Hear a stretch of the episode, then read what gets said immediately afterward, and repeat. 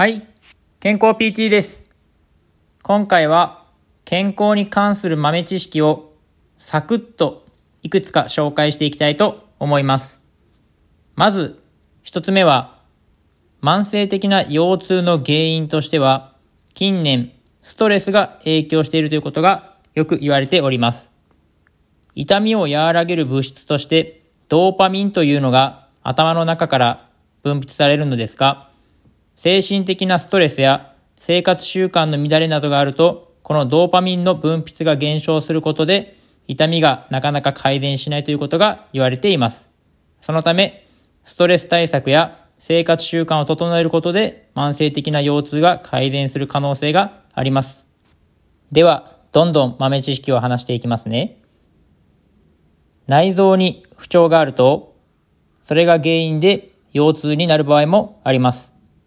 それは内臓体制反射といって、内臓を支配している自律神経と関係がある筋肉が過緊張を起こすということが分かっていますので、それにより内臓に負担があると、腰痛、腰の周りの筋肉というのが痛みを起こして腰痛になっていく場合があります。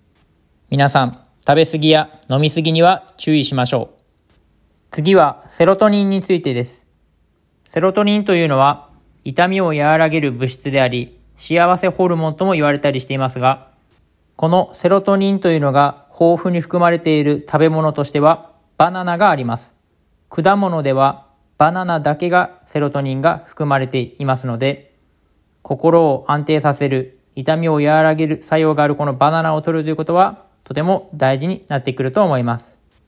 野菜や大豆、海藻類などのビタミン B 群というのはセロトニンの合成を促進するため、こちらもしっかりと摂取する必要があるかと思います。先ほど話したバナナですが、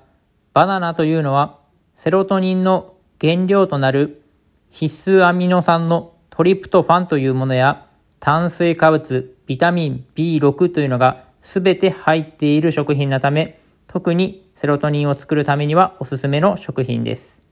また、納豆もセロトニンの材料となるトリプトファンというのを豊富に含んでいるのでおすすめな食べ物です。そのため、精神的に不安定な時や痛みがなかなか取れない場合というのは、バナナや納豆を取ることを心がけてみましょう。注意点としては、取りすぎはもちろん控えてください。納豆を取りすぎると、ビタミン K が多いため、血液の凝固異常を起こす可能性がありますし、バナナを取りすぎると、バナナにはカリウムが豊富に含まれているため、カリウムの過剰摂取というのは、心臓の不整脈を起こす危険性が高くなってしまいますので、バナナの過剰摂取も控えてください。食べ物関連でいくと、ヨーグルトには心理的な苦痛を減らしてくれる効果というのが実証されていますので、こちらもおすすめです。次は、運動が慢性的な痛みに効果があることについて話をしたいと思います。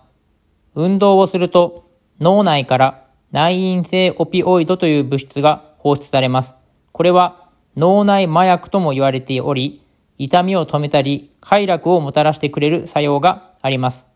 つまり、運動をすると体の痛みが緩和されるということです。そのため、慢性的な腰痛に対して運動療法というのはとても効果が高いというのが研究で分かっています。次は睡眠に関してです。朝に太陽光が目から入ると睡眠に関係するホルモンであるメラトニンの分泌がストップされます。それにより脳の覚醒が進みます。この時、同時にセロトニン神経の働きが活性化されます。夜になると太陽が沈んで暗くなるにつれてメラトニンの分泌が増えていき、睡眠前には最高潮を迎えて自然と眠りにつくことができます。そのため、朝起きたらまずすぐに太陽光を目に入れるということがとても大事になります。そのため、朝通勤するときに歩いたり、自転車に乗って通勤された方が、夜の睡眠の質というのは高くなっていくと思われます。今回は健康に関する豆知識をいくつか紹介してきました。何か一つでも皆さんの健康にお役に立てばと思います。今回は以上です。ではまた。